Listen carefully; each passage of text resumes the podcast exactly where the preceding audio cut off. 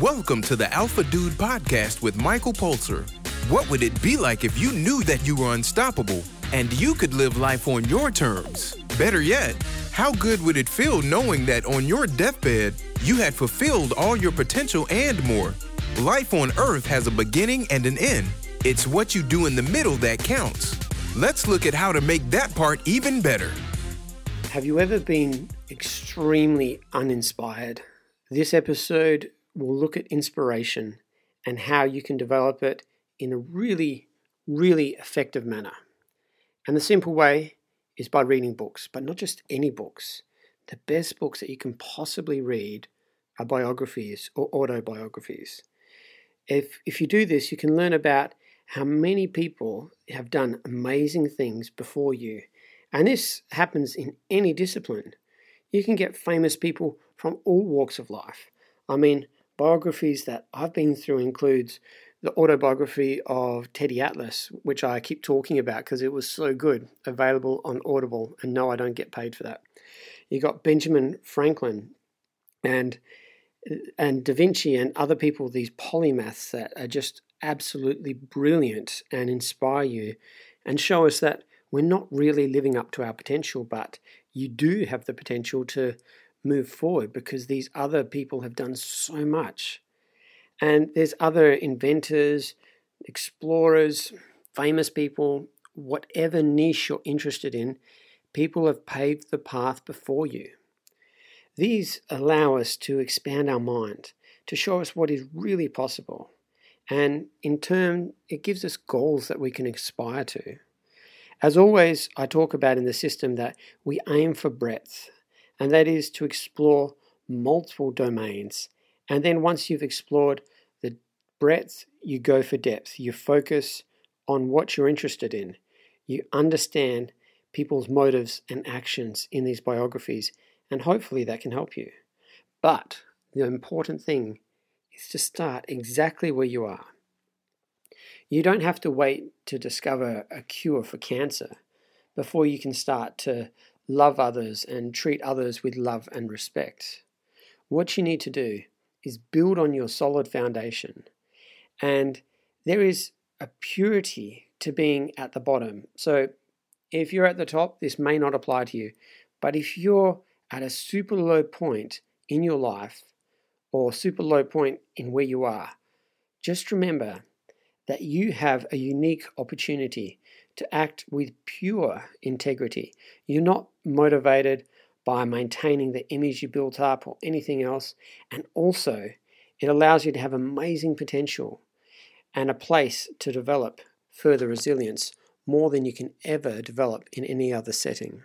Beyond that, it's really enjoyable. You get this mental buzz, your knowledge levels go up, your general knowledge goes up. It increases your motivation towards your goals. It might even give you ideas of further goals that you're interested in. It, it gives another dimension to history or events. So, for example, if you knew that Alexander Fleming discovered penicillin, then suddenly you understand how his first wife died and the impact that it had on him, then suddenly you start to understand the man and not just his action.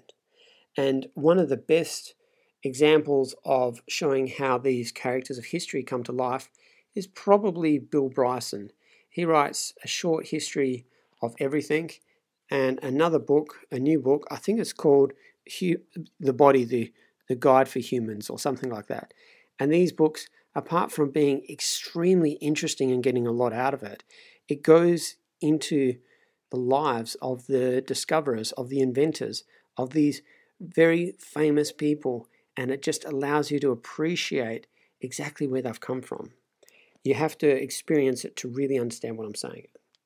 Also, if you're not a reader, or if you read fiction only, then it's a great way to get into nonfiction. And what separates biographies from other nonfiction works is it's a process that allows you to relate to others so that you can have your very own personal mentors that are world class. Sometimes we just don't have role models or we have limited ones.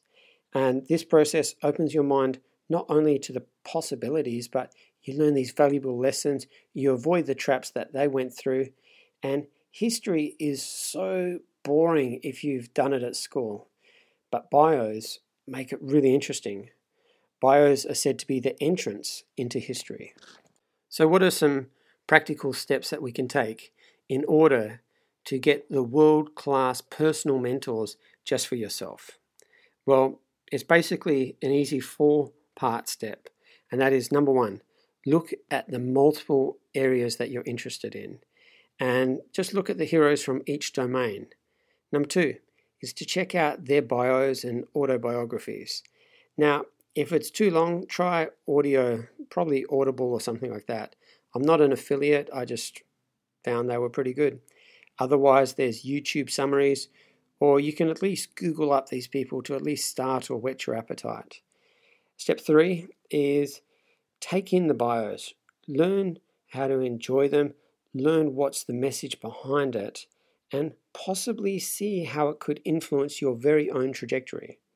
And number four is imagine what your bio may look like. Now, if it's not what you want, set about changing it. And you do this by looking at those who have come before us, reading their biographies, understanding them, and seeing if you can actually make your life rise to the level that you want it to be so that your bio will reflect your ideals. Hope you enjoyed the podcast. If so, rate it from the place you downloaded it. For any questions, send an email to michaelpulser at gmail.com.